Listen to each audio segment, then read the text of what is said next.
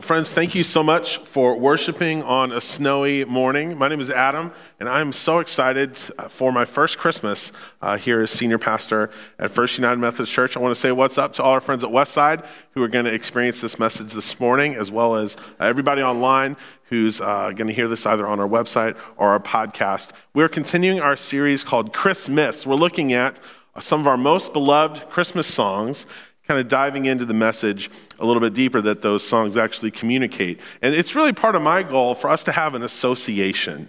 Right? Like, I love Christmas music. And so my hope is that any, annually, when you hear these songs, you know, Santa Claus is coming to town, Away in a Manger, um, uh, I'll be home for Christmas, uh, the most wonderful time of the year, that, that you would kind of have an association trigger in your mind whenever you would hear these in the future. Oh, we talked about that at church, and that you would be reminded of uh, the truth of Christmas time. So today we're going to be diving into Away in a Manger, and that's an example of kind of how we can sentimentalize Christmas a little bit. So I want to kind of cut through a little bit uh, of the sentimentality around Christmas and, and take a stark look at, at this, this crazy concept that happened at Christmas time. But before that, I want to I want to play a bit of a game.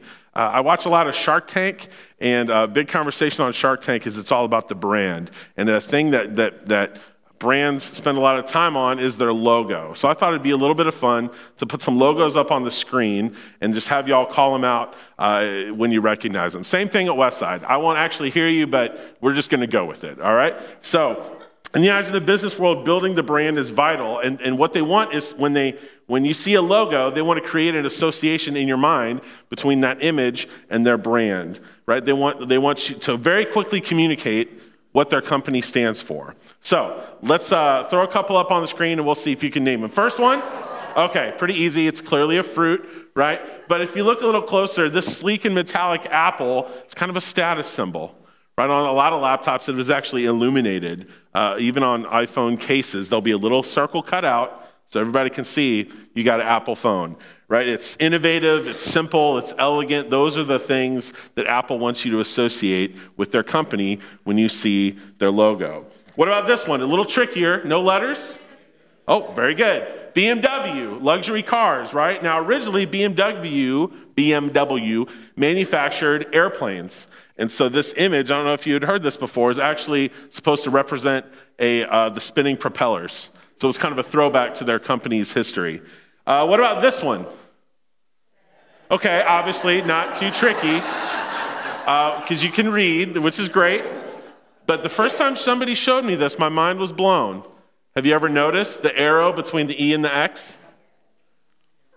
Right? It's a subtle little, you can never unsee this after you know for the first time. Oh, there, okay. There it is. There it is. Oh, uh, every time you pass these on the highway, you'll be like, look, honey, check out the arrow, you know? Uh, uh, they want you to, to be subtly reminded that FedEx is about speed and precision, and they'll get your package where it needs to go fast. So, for the last two, we're going to step it up a little bit, and I'm only going to give you one letter, all right? Out of the logo, can you identify it just by one letter? The Royals, very good. I couldn't just go with KC, so I just went with the R. And finally, maybe the most famous letter in history Disney. There's a time in every child's life when they realize, oh, wait, that's a D. And that's when you know you've started to grow up. Disney Plus, incredibly popular streaming service uh, within the last month. And why is this? Because we have so many great memories of watching Disney movies as kids or of, or of showing them to our children for the first time. I showed my kids Peter Pan the other day. May want to watch out for that one. Doesn't, doesn't hold up real great for a couple reasons. That's another sermon altogether. Uh, Disney has worked extremely hard to, to create an association. When you see that, that rainbow go over and that, or the shooting star, you hear the music, you see the logo, that, that evokes a certain emotion when we see those. And they've created their brand brilliantly. If you want to know everything Disney stands for, look at their logo. So you guys did really well on our little quiz. Uh, and we don't have an NBA team here in Kansas City, but I want to show you one more picture. This is a picture of Jerry West. He's one of the greatest basketball players ever, and he definitely has the coolest nickname in sports. His nickname is the logo. The logo. That's because in the 60s, a design firm used this picture as inspiration for the NBA logo. Let's read a scripture. In the beginning, the Word already existed. This is John chapter 1. The Word was with God, and the Word was God. The Word gave life to everything that was created, and his life brought light to everyone. The one who is the true light, who gives light to everyone, was coming into the world, the world. So the Word became human and made his home among us. Now, in the scripture we read above, what's translated into word, our English word, comes from the Greek word logos. Logos, meaning word or message. Now you'll see why we've spent so much time talking about brands and logos. Logos are highly recognizable, even our kids know them. Logos communicate what the entity is all about. Logos are made to represent the entity. Jesus came as the Logos to show us what God is all about. He came to be God's representative to people. And more than that, he also was God. You want to know what God is like? Look at Jesus. He's the Logos, he embodies the message of God. Our scripture said the Word became human. And the phrase we have for that in theological language is the incarnation, the Word becoming a person. That's what we celebrate at Christmas. This is a mind boggling subject that we could spend a lifetime thinking about and reflecting on. If you're looking for further information and study, I recommend a book called St. Athanasius. It's called On the Incarnation. It was written in the fourth century by, by a bishop of the early church, St. Athanasius. Man, I'm, I'm, I'm excited if somebody remembers something from a sermon by like Thursday. He, he, wrote this, this classic work of Christianity 1,500 years ago. I mean, it has lasted. It is amazing. On the incarnation. And he describes it this way Our own cause was the occasion of his, Jesus, descent and that our own transgression or sin evoked the Word's love for human beings, so that the Lord both came to us and appeared among human beings. For we were the purpose of his embodiment, and for our salvation, he so loved human beings as to come and be and appear in a human body. In short, God revealed himself through uh, words, not just words that were informational, as, as if the Bible was some pamphlet that would give us the information to get us into heaven. God has revealed himself in the words of the Bible, but those words tell us about Jesus, who was more than an idea or things written down. Jesus embodied God's message, he was the Word. Jerry West is the logo, Jesus is the logos. The whole miracle of the incarnation is that Jesus became like us, yet he was still God. He was both human and divine. And sometimes at Christmas, we kind of tilt it towards, towards one side. Think about the words of Away in a Manger and how they emphasize Jesus' divinity. The cattle are lowing, the poor baby wakes, but little Lord Jesus, no crying he makes. Now, I thought about calling this series Get Low, but I didn't think that would go over great. Uh, uh, I, so I don't know how much time you've spent around human babies, but here's the thing: if they're woken up by a barn animal in the middle of the night, my guess is they gonna cry, right? And, and so we have this image of of sweet eight pound, six ounce baby Jesus, and he wouldn't dare make a peep. Well, why not? He's a regular kid too.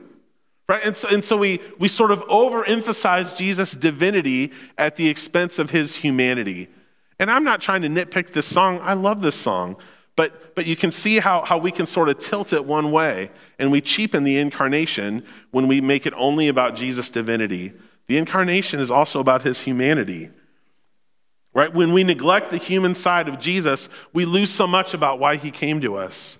Sometime, if you're bored, do a Google image search of Jesus. This will be one of the first images that pops up. Jesus' heart is like on fire. What, what, what is going on? That, I, that reminds me not like less of Jesus and more of Iron Man, right? I mean, like the, the glowing, the glowing center. Uh, it's important that we don't forget Jesus' heart wasn't on the outside of his body glowing. He didn't have like the permanent like headlamp for his heart. Jesus experienced everything we do as people. Starting when he was an infant, he surely cried when he was woken up at night. Later in his life, Jesus would cry when his friend Lazarus died. This is the shortest verse in the Bible. A little trivia for you. John 11, 35. Then Jesus wept. That's right. So Jesus cried as an adult. He certainly cried as a baby. Before Jesus calmed the storm, his disciples found him sleeping while they were freaking out. So I thought it'd be good news to somebody today that even Jesus needed a nap. He was tired. He faced temptation just like we do. Jesus faced shame for being a heretic and being labeled a fool by some in his community. Jesus was disappointed by his best friends when they couldn't even stay awake with him all night before he was uh, led to his execution. This was shortly after his arrest, and some of those same people would soon abandon him. I don't know about you, but I find it hard to relate to Jesus' divinity. I don't have a whole lot of that. And, and so for me, it's like, that's why it's important to have a Savior that knows what it's like to be like in my shoes. Because I find it hard to follow somebody that I can't relate to. That's why I'm so grateful for the miracle of the incarnation. So here is the Christmyth that on the night he was born, Jesus didn't even make a peep. False! The Christmyth is that Jesus' divinity comes at the expense of his humanity. But, friends, the good news is that Jesus was made like us so that we could be made like him. The book of Hebrews gives us a great explanation of why Jesus was made like us. This is the purpose of Christmas.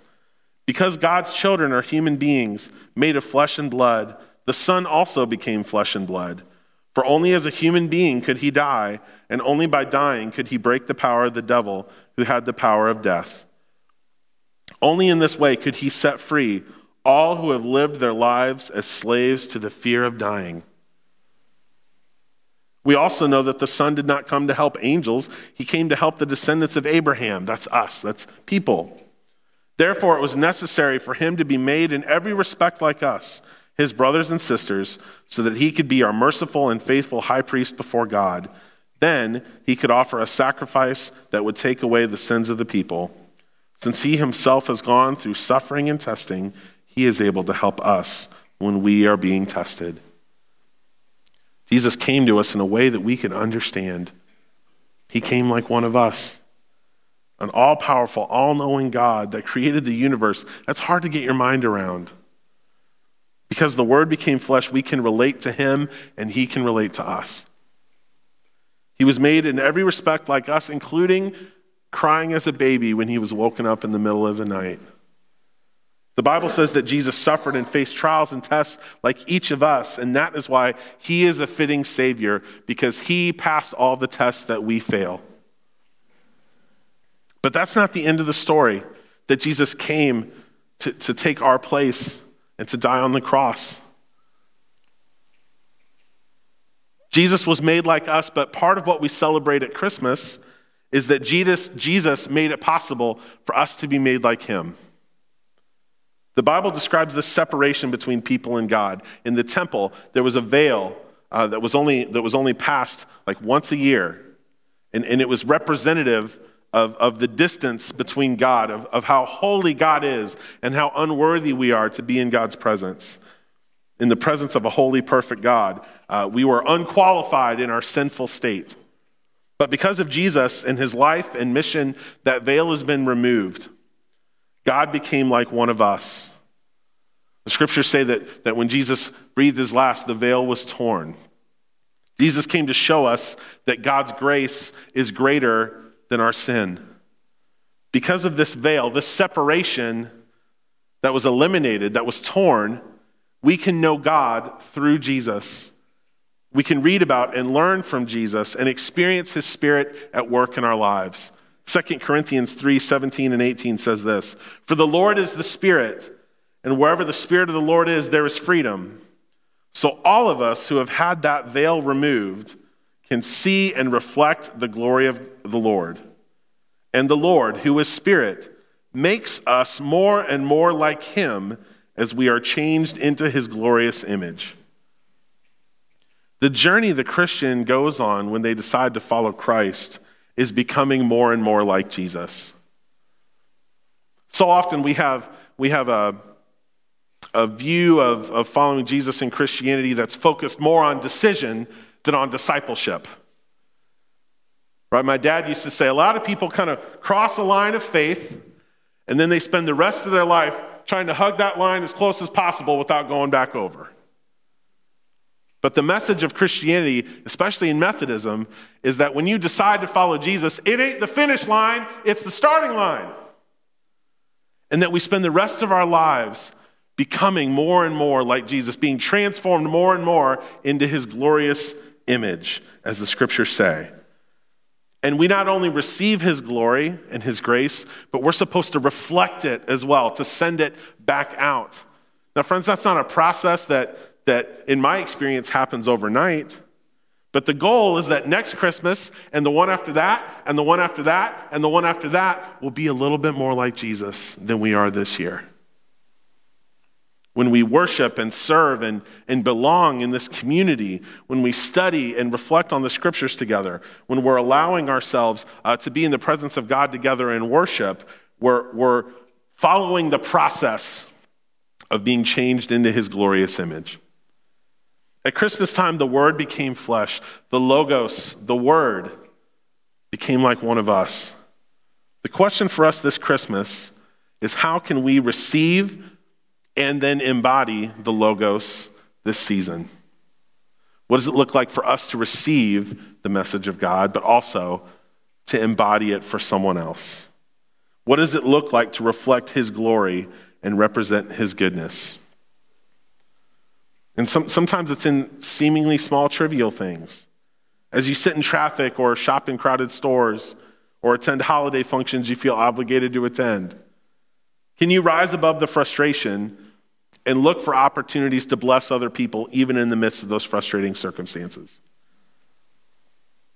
When you're faced with rude or awkward or, or ungrateful family members, can you be compelled by Christ's compassion for you to treat them with that same compassionate kindness, especially when you don't feel like it? Not even despite how they treat you, but even because of how they treat you. When the recipient of a gift of yours does not display the appropriate amount of thankfulness that you feel like it deserves. You worked so hard on this, you spent your hard earned money on this. Will you still be a cheerful giver? All of these things are just small doses of the frustration that Jesus surely felt when he was with us people that were ungrateful for a gift.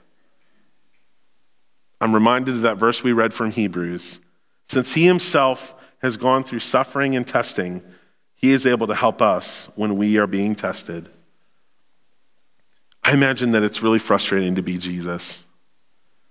Imagine being so good and having so many people that represent you often do so in a way that falls short. I heard an author once say that Jesus was humiliated three times once, when he took on the form of a humble human being and was born in a manger. The second time he was humiliated was when he was executed naked and alone on a cross. And the third time he risked humiliation was when he entrusted his reputation to us. So, this Christmas, how can we receive and reflect the glory of the Lord as we're changed more and more into his glorious image. Especially during this season when we celebrate the Word becoming flesh. Let's be transformed. Let's make 2020 a year where we become a little more like Jesus than we find ourselves in this season. And let's go represent the Logos that came to save the world he loved so much. And everybody said, Amen. Let's pray. God, thank you so much for the chance to be together in your presence. As we reflect on just what a miracle it was that you came to be like one of us. and, and how impossible that paradox seems that you would be both human and divine. That in the face of temptation and all of the experiences we have, you would remain perfect.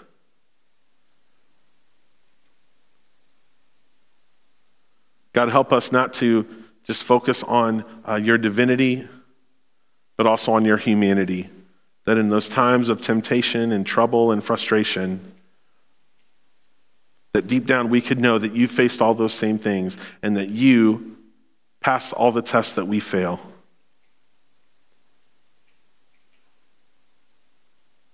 And while we can in, in no way ever repay you for those things, and, and that, that that's the whole point of your grace is that we get the things we don't deserve, help us to show you how grateful we are by how we try and represent your message. How we can leave this place and embody the good news that you love the world so much that you came to us at Christmas. In your holy name we pray. Amen.